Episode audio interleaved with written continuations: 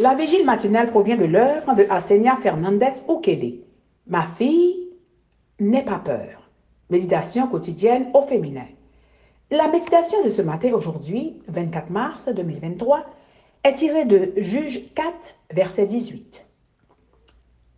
Yael sortit au devant de Sisera et lui dit « Retire-toi, mon Seigneur, retire-toi chez moi, sans froid, sans crainte. » Il se retira chez elle dans la tente et elle le cacha sous une couverture. De l'anonymat à la célébrité, page quatre-vingt-neuf. La prospérité a détourné les Israélites de l'engagement qu'ils avaient pris envers Josué. Chacun faisait ce qui lui semblait bon. Ils vivaient donc dans un cercle vicieux d'obéissance intermittente. Ils avaient alors Déborah pour juge et prophétesse, comme connue médiatrice, conseillère, planificatrice, et elle composait des chansons. Il n'y a aucune limite à la puissance de celui qui se met sous la main du Dieu Tout-Puissant.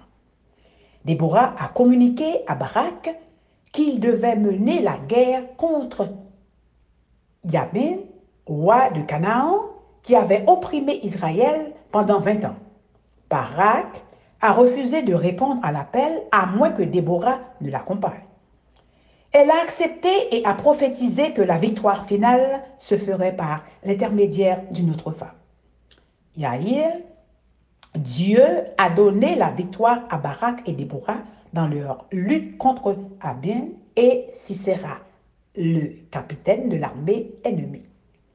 Sisera s'est enfui là où il pensait avoir encore des alliés chez les Kéniens. C'est là que Yael, la femme de Héber, de Kéniens, entre en scène. Avez-vous déjà fait quelque chose de bien qui semblait mal?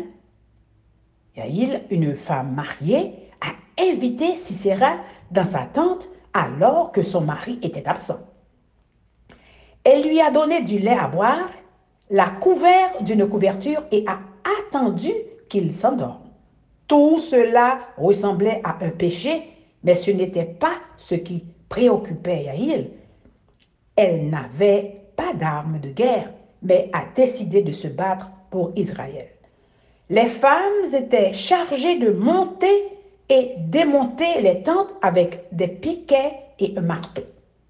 Elle avait ses ressources et les compétences pour les utiliser. Et, surmontant sa peur, elle a offensé un pieu dans les temples de Sisera.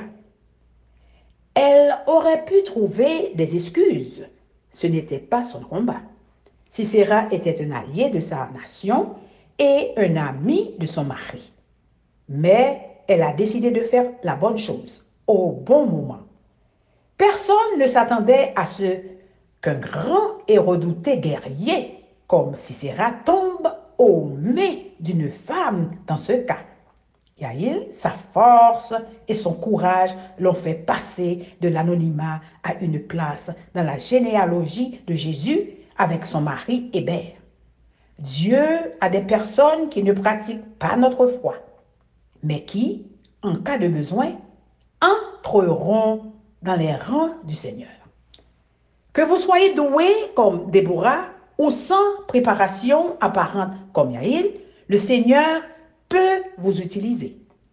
Que vous soyez célibataire ou non, il y a un plan pour vous et il vous fournira la sagesse et la force pour gagner la bataille, détruire l'ennemi de Dieu et faire ce qui est juste au bon moment.